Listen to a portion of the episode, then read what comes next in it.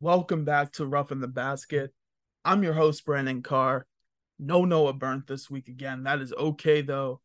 Glad that he came on last week. Glad you know he had some free time to come on and whatnot and kind of fire off some of his takes, but unfortunately he's busy once again. But that is okay. I'm here to hold it down once again. So I'm not going to be starting off with NFL today. Uh, the NBA. I'm starting it off with the NBA today, and we have one topic to talk about. I think you guys might know what that is already because, wow, Woj bomb on a freaking Wednesday afternoon in September before the NBA preseason has even started. Damian Lillard, finally, finally, thank God the saga is finally over. We don't have to hear about Damian Lillard trade rumors once ever again at this point. He has been traded not to the Miami Heat, but to the Milwaukee Bucks. The Milwaukee Bucks. There's a three team deal. Jrue Holiday, DeAndre Ayton. So the Phoenix Suns were involved in this. Toumani Camara, a 2029 unprotected Milwaukee first round pick, and an unprotected Milwaukee swap rights in 2028 and 2030 to the Portland Trailblazers. And then Phoenix, like I mentioned, they had traded DeAndre Ayton. They got involved in this deal. DeAndre Ayton goes to the Portland Trailblazers. And the Phoenix Suns get Jusuf Nurkic, Grayson Allen, Nassir Little, and Keon Johnson. And obviously Damian Lillard is a Milwaukee Buck. And I mean, my first initial reaction to this when I saw this was wow. Like I was so surprised about it. Um, I was pretty certain that Damian Lillard at some point was going to go to Miami. Didn't end up happening, and now he's a Milwaukee Buck. He teams up with Giannis Antetokounmpo. Um, Khris Middleton obviously still being there, Brook Lopez still being there, Jrue Holiday no longer in the picture. He's with the Portland Trailblazers, but wow, man. Uh, yeah, I mean, when you just look at this duo, like, first things first is I do believe that this could be potentially the best duo in the NBA. I think it might already. Well, we obviously have to see it play out, but this duo is going to be awesome. I mean, this is I think what Giannis has been lacking in a teammate throughout his career because I mean Damian Lillard is one of the best shooters we've ever seen in the NBA. I mean it's point blank simple as that.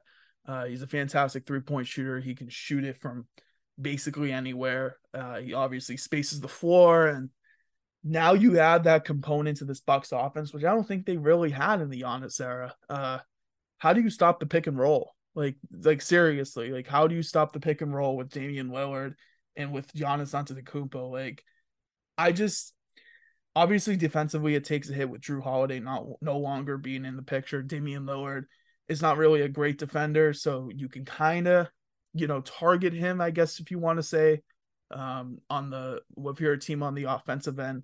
But yeah, this is I mean, just looking at it from the Milwaukee perspective, yeah, th- this this absolutely should make them like I would say top 3 title contender in the NBA. Like uh Damian Lillard is to change things and it's to be super fun to watch because Damian Lillard, Damian Lillard averaged like 30 plus points per game last year. Like he still has it. He's still yeah, I know like he's been he had been dealing with injuries I think the year uh, the year prior, but this is a guy who again is going to space the floor for Giannis. Like you run that pick and roll, Giannis is going to roll to the basket. You have all the attention on Giannis. He could just kick it out to Damian Lillard, who might have a great look. Like that just makes it super hard to defend. And I have been saying that for a while. I think like that's why I was so afraid of Giannis of like making his way to Golden State once upon a time like i thought that that offense would be ridiculous and so unbelievably like impossible to stop so we have a little bit of that here with Lillard and Giannis. I mean, the offensive offensively, it's just going to be so awesome. Uh, I mean, you can kind of hope that maybe the rest of the crew can kind of hide Damian Lillard's deficiencies. I mean, on the defensive end, I guess that's the biggest thing. But Jrue Holiday, like, he was someone in the playoffs last year that really did not perform up to expectations. He was kind of almost a liability on the offensive end of the floor. And I mean, now you have somebody that you know is going to come through in those moments and someone who's going to be, you know, a consistent performer, a highly, you know, like a highly consistent performer on a, on a nightly basis. So, yeah, this is going to be really fun, guys. I'm very excited to watch this duo.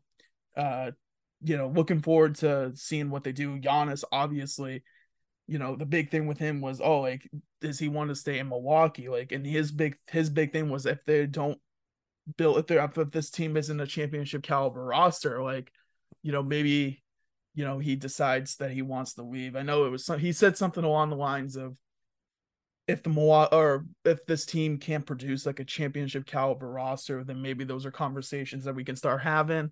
Um, I know I'm butchering that, but that's basically what he said about it. And now, you know, now you have now you have a player like Damian Lillard, which I feel like these two kind of manifested this happening. I mean, there was a tweet that was a little bit viral going around, and I guess some fan had asked Damian Lillard, like, which current NBA player would you choose to be your teammate? And he said Giannis, and it was like in 2022. So I think these two have been kind of manifesting this. Uh, I think in Giannis, I think there was some times where he also felt the same way. I feel like he also said he wanted to play with Damian Lillard, and now we're gonna see it in Milwaukee. I mean, the Bucks. This is, I mean, this could be a, this is a really great opening for them to kind of go and try and win their second championship with Giannis and company. So we'll see how how it works out for the Celtics point of view. Obviously, that be me being a Celtics fan, this definitely sucks.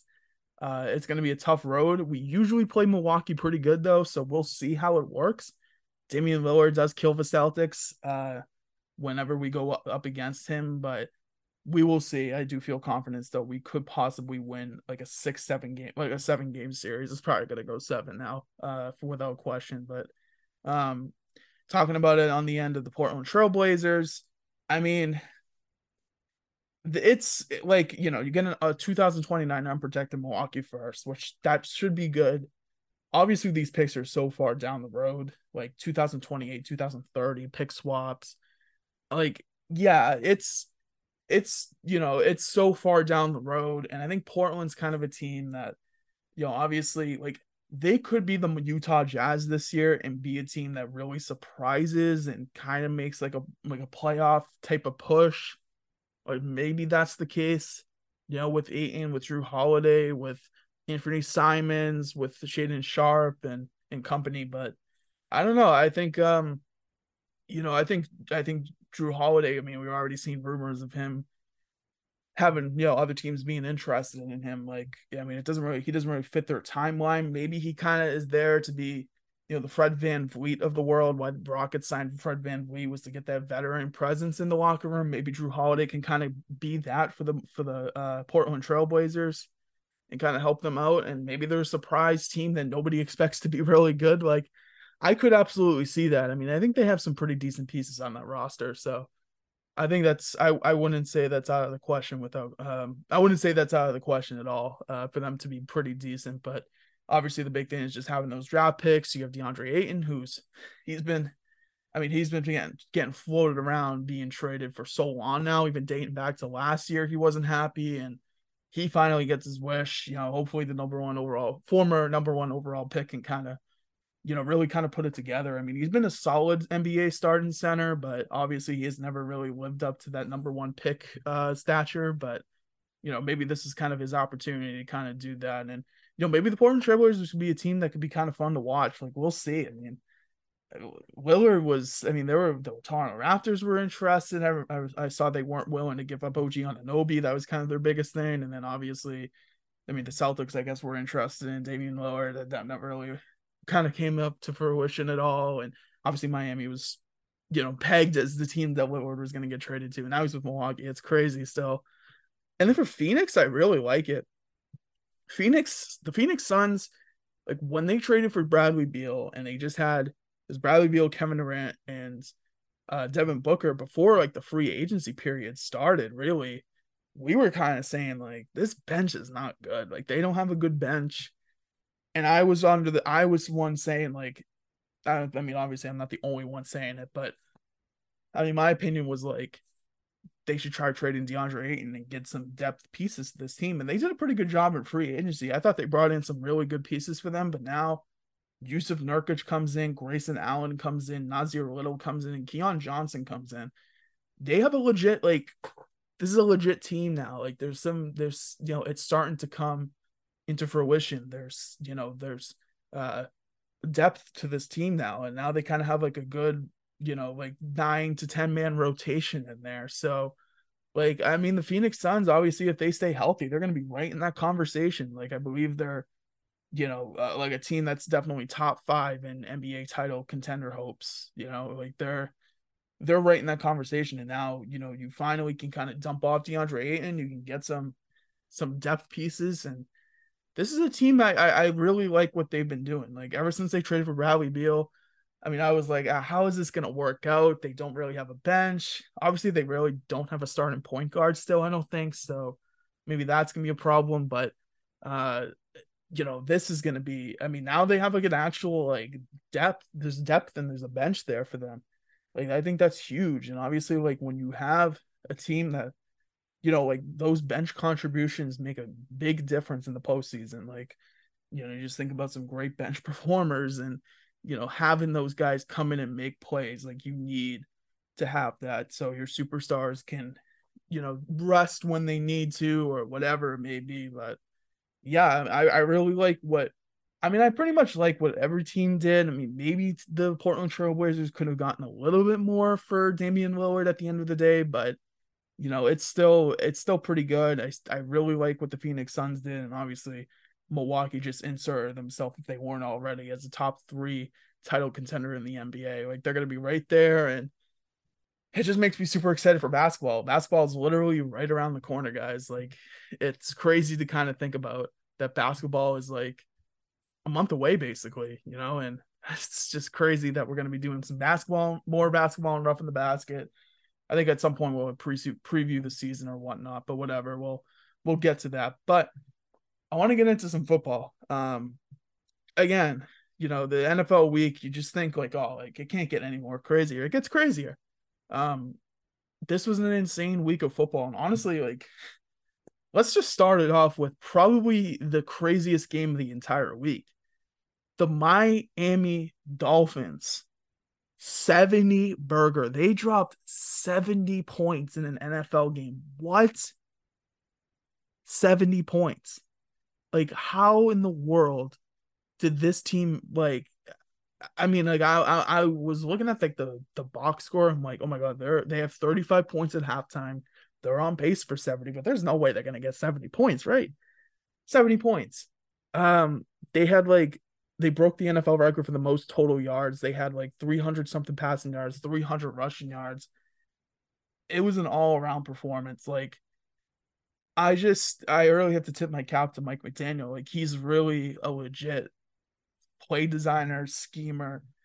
Like they, he I he's legit. And you know, coming from that Kyle Shanahan tree, you got to be good at offense. And he's really, I mean, it's putting his deep putting deep uh, like defensive coordinators in hell. I mean, the motion stuff they do with Tyreek Hill, and I mean, they do it even with like River Cracraft and I saw it with Braxton Berrios. Like I mean, Jay Waddle didn't even play in this game. They still dropped 70 points. Like, it's just insane to me that they did this. And the rushing attack is so good. Like, De'Von Achane, hello, welcome to the NFL, De'Von Achane. He dropped 200 plus yards on the ground. And he had, what do you have, four touchdowns? Raheem Mostert had four touchdowns. I mean, it was, it was just absolutely insane to watch. Like, it was just, it was a complete beatdown of the the Denver Broncos, who honestly, I'll I'll say it, I think it was the worst defensive performance in the history of the NFL. I'm I'm pretty confident that that was definitely the worst defensive performance in the history of the NFL. They missed so I was doing some research. So they made 55 tackles. They tackled a Miami Dolphins offensive player 55 times. They missed 24 tackles. 24 tackles they missed as a team. So you do the math, you add those two up, you divide it by two. They missed a tackle 39.5% of the time when attempting a tackle on a Dolphins offensive player. What? what?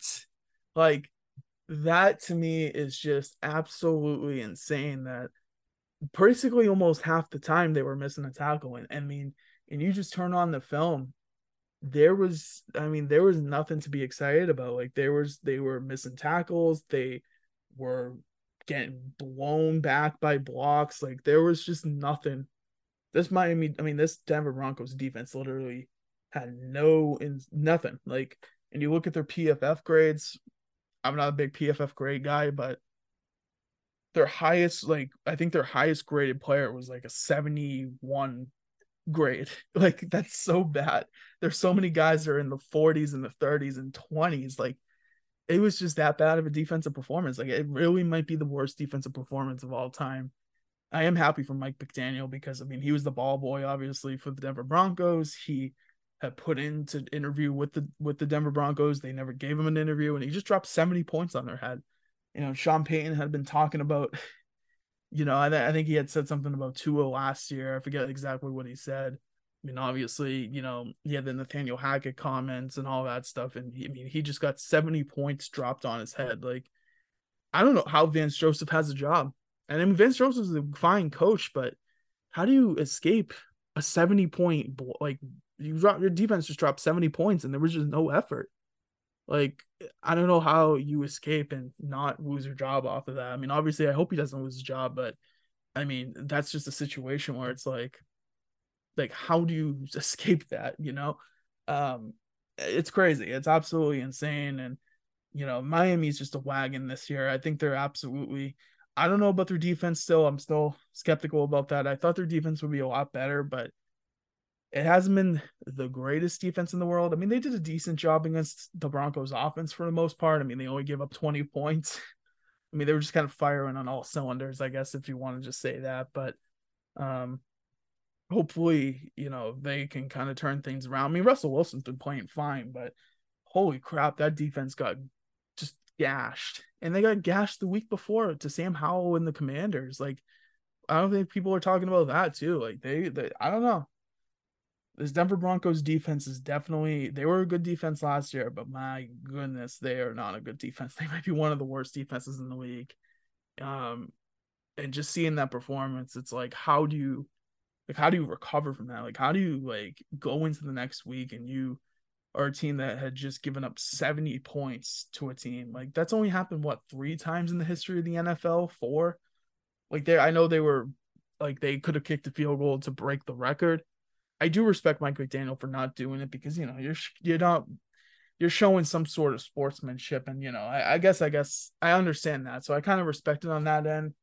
I don't know if I would have done the same thing if like dude if there's a record for me to have the most points in the history of an NFL game I think I got to take it but I do respect it for not for not doing it though, but it's it's just it's bonkers. Bonkers. I I mean just watching the film on that game like I mean Miami just had them in hell. Like it was literally hell. Like they couldn't they were not getting good angles on tackles. They were missing tackles. There was a, a viral picture and there was probably like five Broncos players on the ground.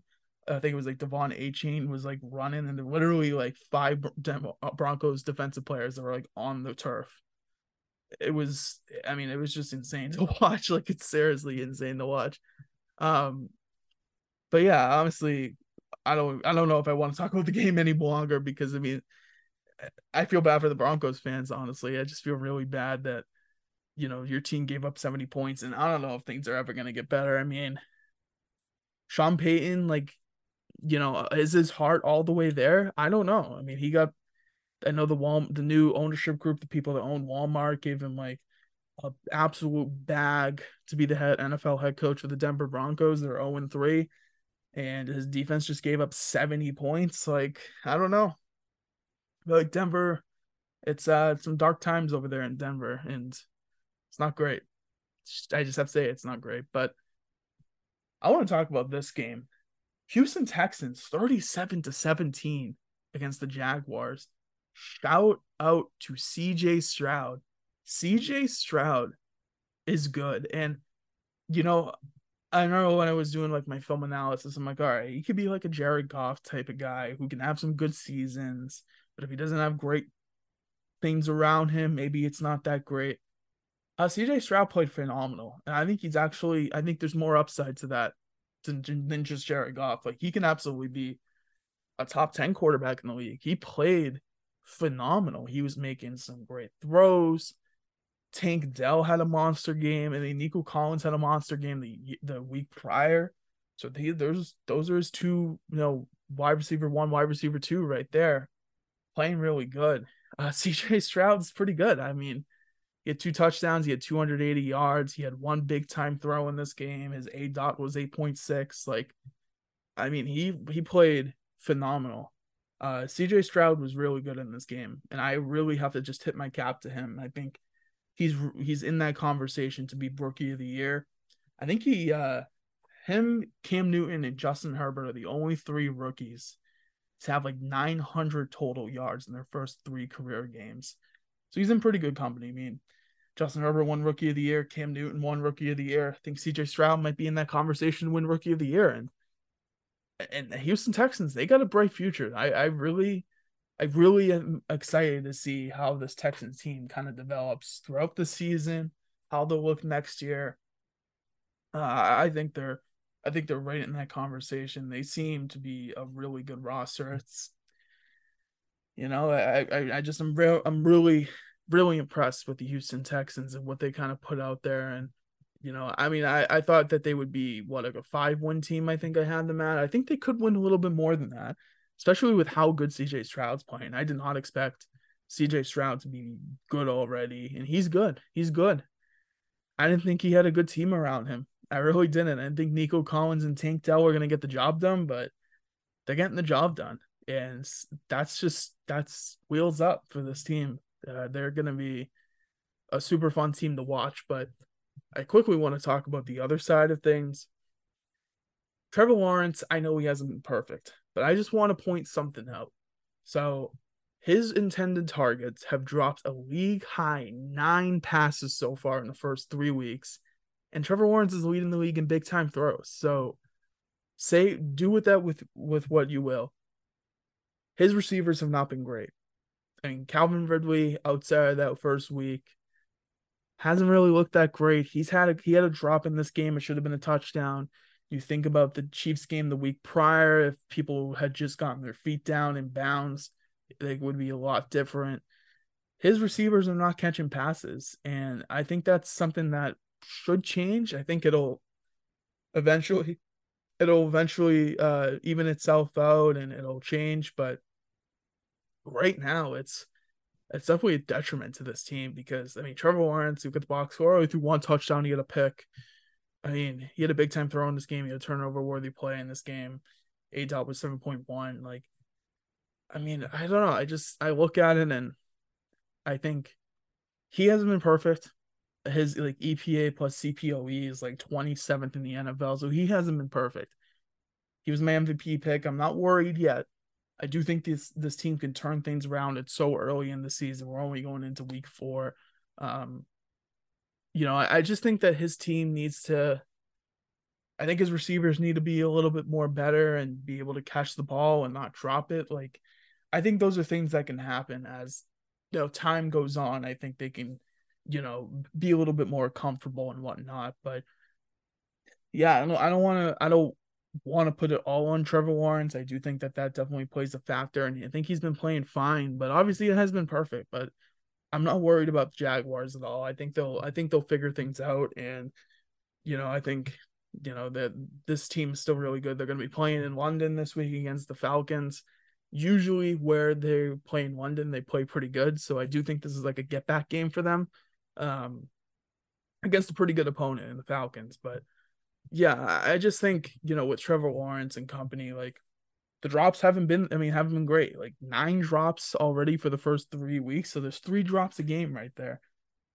Those are three, you know, those three plays a game could be three plays that can decide an entire outcome of a game. Like it could be a third down they drop or a touchdown they drop. Like the Calvin Ridley one was a touchdown. He dropped it. Like, I don't know. So I just, uh, I look at that. And I'm like, it could definitely be you know, I definitely think there's room for them to improve. And Houston, I think, always just kind of plays Jacksonville really well. And they didn't even, they had, I mean, Derek Stingley's on IR, RIP. That sucks. I, I thought he was going to have a breakout season this year. Um, pretty much their entire defense, like a lot of their secondary is on IR, so, um, or injured. So, yeah, but, um, I want to talk about the Vikings and the Chargers game. Uh, Justin Herbert is well, first of all, actually, before I talk about Justin Herbert, I want to talk about the Vikings defense. Um, I know Brian Flores likes to blitz. I understand that, and I know Trevor Lawrence got blitzed like it was. I think like eighty something percent of the time on his dropbacks, he was getting blitzed. You got to change things up. Like I know Brian Flores likes to blitz, and that's kind of his thing, but it's getting the Vikings defense gashed. Justin Herbert had 405 yards, three touchdowns. Keenan Allen, hello. Uh, I don't. He, he might be still a little bit washed on his athletic athletic prowess, but he was cooking. I mean, 215 receiving yards on 18 catches. What's the NFL record? Like 21 grabs. He was like three or four. He was like three away from tying it, four to to break it. Like this team, if the Vikings had you know, if this if this one went into overtime or something, like he the record probably would have been broken. Um, I think Keenan Allen was doing a really good job of just, you know, understanding the holes and the zones, or just just being a guy that can get open still. Like he he's still super smart. And he knows how to be quarterback friendly. I think his I do think his athleticism is still pretty much gashed at this point, but I mean he's still proved to be, you know, a receiver that could be trustworthy and I mean, 18 catches up 215 yards is absolutely a performance we should not scoff at. Unfortunately, Mike Williams did tear his ACL in this game. That is a brutal one. Um, you lose Mike Williams. Mike Williams just can't stay healthy, and that's obviously an ACL injury is one of the worst injuries you can suffer. Maybe this means the emergence of uh, a Quentin Johnston. Maybe he gets more involved in this offense. I do think we'll see a lot more Josh Palmer, who had a touchdown and 66 yards in this game. Um, I'm sure, like I, I I know this is being recorded after your waiver wire um has been has gone through, but I think Josh Palmer should absolutely be a guy you should be looking at if you haven't already. And maybe you you gotten ahead of the curve and you've already picked him up, but yeah, it's um that's a big loss though for Mike Williams, uh, not being on this Chargers team now for the rest of the season. Uh, but I mean, Justin Herbert played great. I don't think it's really been Justin Herbert's fault though. You know, like whatever the Chargers, however the Chargers have lost, maybe Justin Herbert could have made some more plays at the end of the day. But people being like, "Oh, it's all on him, all on him. It's his fault. What is he doing?" I mean, he had a 400 yard game, three touchdowns, and he was able to just diagnose that blitz, and he was making some great throws in this game. He was just doing his thing. So you have to give credit where credit is due. Hopefully they can get Austin Ekeler back. It'd be great for my fantasy football team if he can come back. But yeah, and, and this Vikings team, I mean, Kirk Cousins just still puts still continues to put up great numbers. Like Kirk Cousins has been awesome this year. Like he legitimately has been great. Uh they've been he they've been playing great. Justin Jefferson's still you know playing as like one of the best receivers in the NFL, 149 receiving yards, seven catches. Like he's been balling. Uh, and he's, I mean, right now you can argue that he might be the front runner for offensive player of the year still. Like he might go back to back. Like he's been playing that good. Uh, and you know, you got to give credit where credit is due. And yeah, I mean, Kirk Cousins has been playing some great football.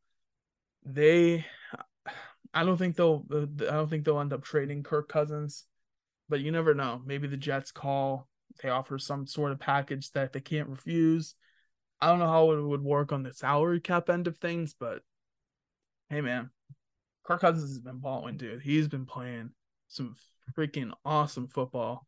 Uh, he had a big time throw in this game, no turnover worthy plays at all. Like he had one interception, but he's just been playing some great football. Like I really have to give him some credit. I really do. He's been playing some great ball, and you know the Vikings just the defense hasn't been really that great. The offensive line really hasn't been that great at all, and I do think that that stuff definitely matters. Like Kirk Cousins, I think was pressured like 18 times in this game. that's insane. He sacked four times. Like they're not really giving him a lot to work with there. Obviously, his I don't want to say it's his receivers' fault. His receivers have been playing great. Obviously, Jefferson's been playing great. Jordan Addison's been playing pretty good, and TJ Hockenson's been playing pretty good. But I mean, just looking at it, uh, you know, it, the the rest of this team is not really performing up to expectations. So maybe there I would love if this was a sneaky Caleb Williams team. I mean, Kirk Cousins, I don't think is gonna be a Viking next year. Maybe they decide to re-sign him, but the way they've looked this year, I'm not too so sure about that. Well, we will see though. Um, we could talk briefly about the Packers and Saints game.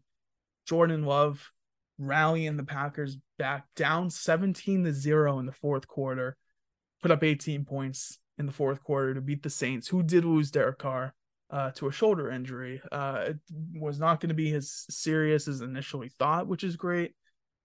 I know Derek Carr hasn't been really playing that great, but I mean, Jameis Winston, uh, when he came, really came into the game, there wasn't a ton of things to be excited about. Like he played okay. He had 10 completions. Um, he had he had 62.5% completion percentage. Like he had played fine for the most part, but I mean Derek Carr wasn't playing like out of this world awesome in this game. I mean, he was okay. He had a touchdown pass and 103 passing yards, 72.2 completion percentage like before he went down, but um Packers though is just I mean, Jordan Love I think is legit. Like he's a legit good player. Like he I think I mean he's a good quarterback. I think I think he will be a good quarterback. Like he's he's been playing some great football. Packers are 2 and 1 right now. He had 259 passing yards. He had a touchdown, he had an interception, he had a touchdown rush.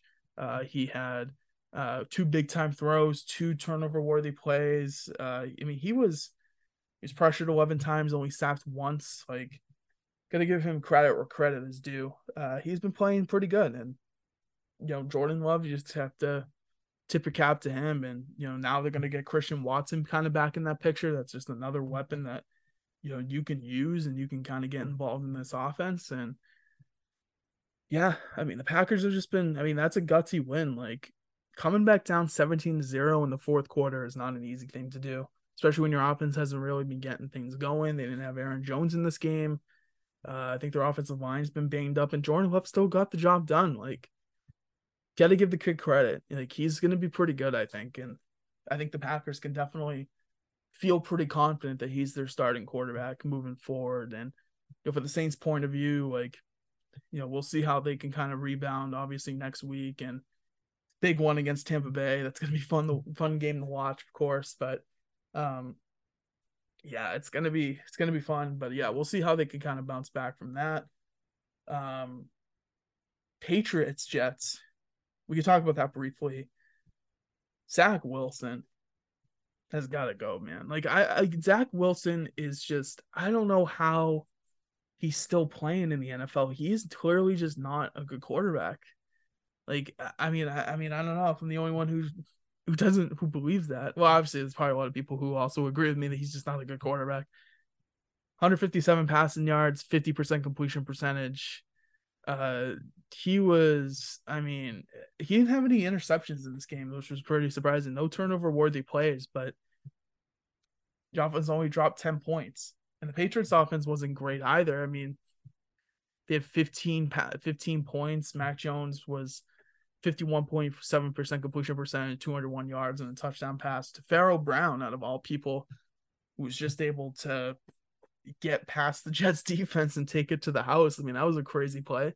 Um, a little bit of busted coverage maybe on that one, but um, yeah, I mean, I mean, for the Jets' point of view, you got to just be frustrated. Like, and I understand if there's players that are frustrated right now, like they are just not getting the job done. I mean, I mean, it's plain and simple as that. And the running game really didn't get anything going in this game. The Patriots defense was just pretty, pretty damn effective in this game. They were, they were everywhere. Uh, on the defensive end of things, they really have the Jets on number. I think, I think that's the biggest thing. And um, the whole, th- I mean, the biggest story of this game was a nut tap. Like that was the biggest game with thing with Sauce Gardner and Jones I can't believe that this is going to be a thing. I don't really have an opinion on it. Maybe I don't like I saw the video and I'm like like did he do it? I don't really think it matters too much. I mean, will the league look at it? I don't know. I can't believe that's gonna that's the biggest story that's coming out from this game is and I mean I know Mac Jones has kind of had a history so far in the NFL of having some pretty questionable dirty quote unquote dirty plays. Um but obviously, you know, like when this something like this happens, it's definitely going to be uh looked at a little bit closer. Um, it's it's just so funny that that's that's what the this big story of this game was. It was we're talking about Dim Mac Jones love tap Sauce Gardner. That's the biggest story of the game. Um, and again, I don't really have an opinion on it. Like, I don't know. Like, you guys be the judge of that. People who watched it a hundred times over. I, I mean, that was literally what was filled on my Twitter feed like a couple days ago, talking about this one play, one thing after a play. Like, whatever. I don't really know. I don't have an opinion on it. Um, yeah, I want to talk about Kansas City and Chicago. Taylor Swift is taken is the headline, obviously, of this. Like Taylor Swift was at the game, chest bumping Donna, uh, chest bumping people, high fiving Donna Kelce, sitting next to Donna Kelce. I'm good for Travis Kelce, and I I was texting some people about this. I'm like, he's playing chess, not checkers. And then it came out. Well, my reason for saying that was because his I said his jersey sales. I tweeted, I think I said, watch his jersey sales go to number one. It spiked to 400% of his jersey sales increase. His social media growing grew. And it was like one of the biggest watch games in Fox for regular season. Like this all happened. I'm like, Travis Kelce, good for you, my guy. Like, listen, go chase that bag. Go chase the bag. Like he really I said it. I was texting people. I'm like, He's playing chess, not checkers.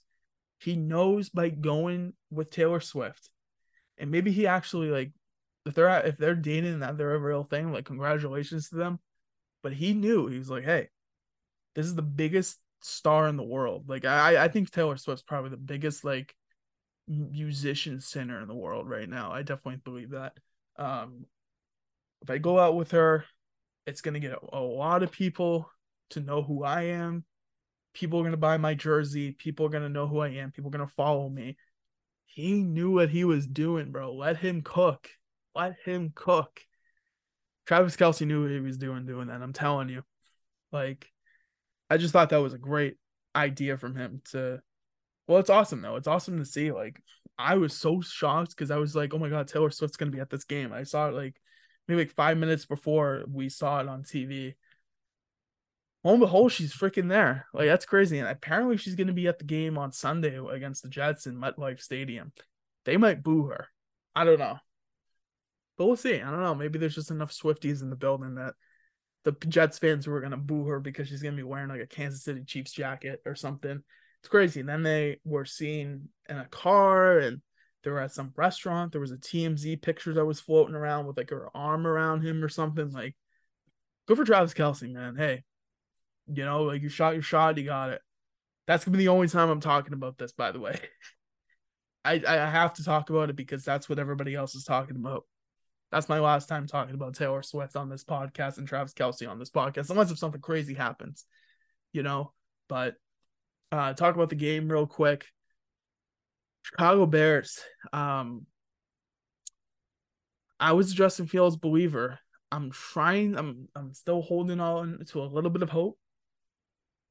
I don't think I just don't think if his success is going to come from anywhere, it's not going to come from the Bears. Like the Bears are a dumpster fire, and their offensive coordinator deserves to.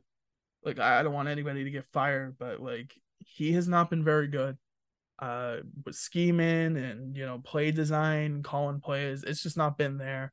Justin Fields hasn't been great either. He's been holding on to the ball for too long. He has been getting the ball out and they've kind of you know they kind of ran away from doing a lot of the stuff they were doing last year that was successful which was run and like getting Justin Fields involved with his legs getting him on the move like running quarterback option or quarterback power or running these like play action bootleg plays. Like they were not doing this type of stuff this year. They're not doing this.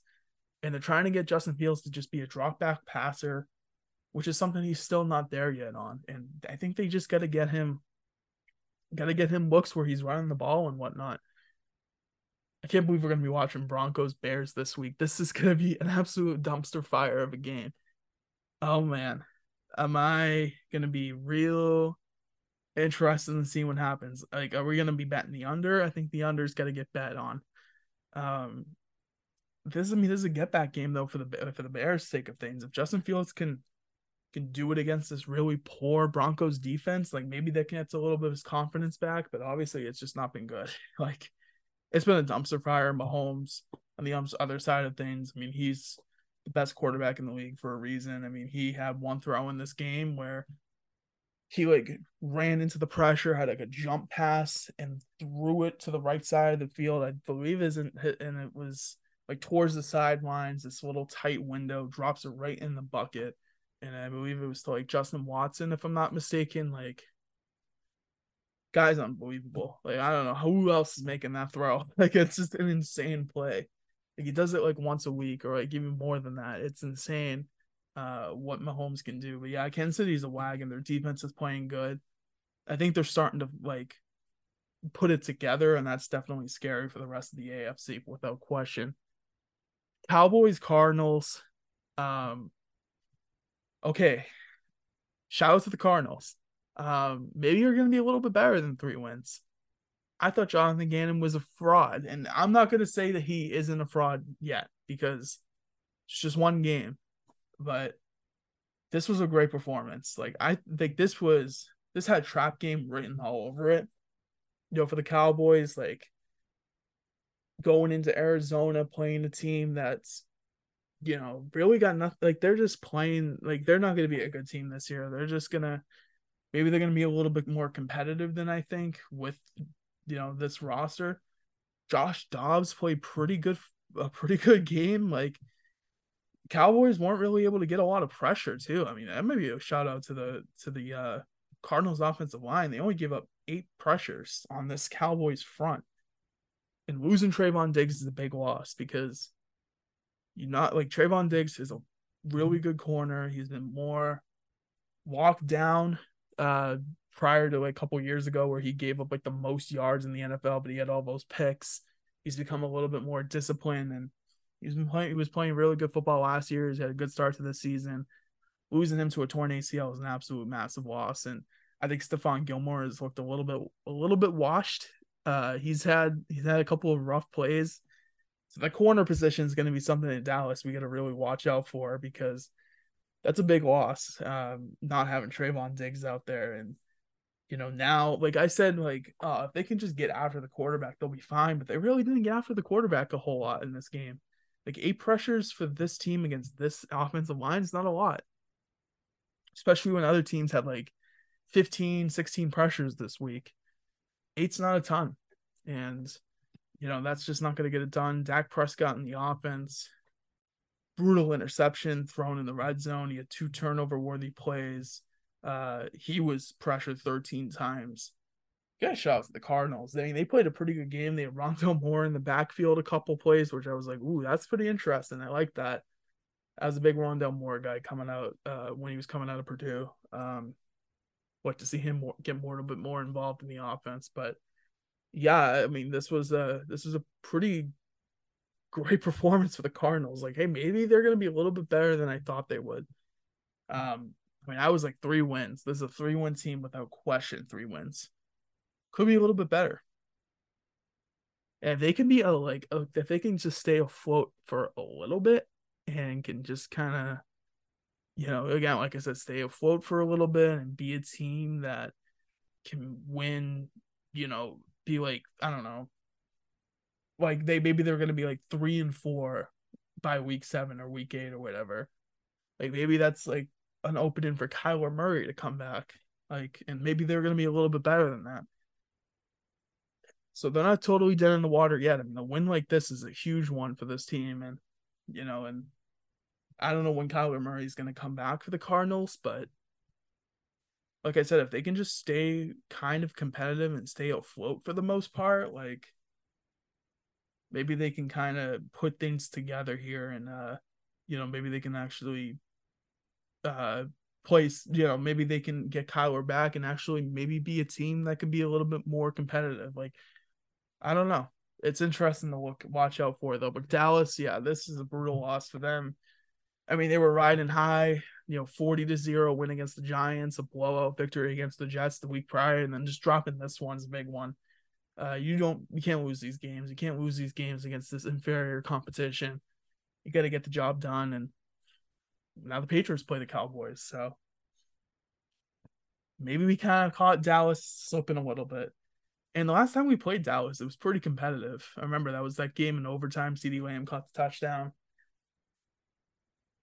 Now they're having Trevon Diggs. Maybe our wide receivers can step up here and give Mac Jones some, you know, some good, some good throwing lanes and some good, you know, some good cushion over there. Uh, we will see though. I want to talk briefly.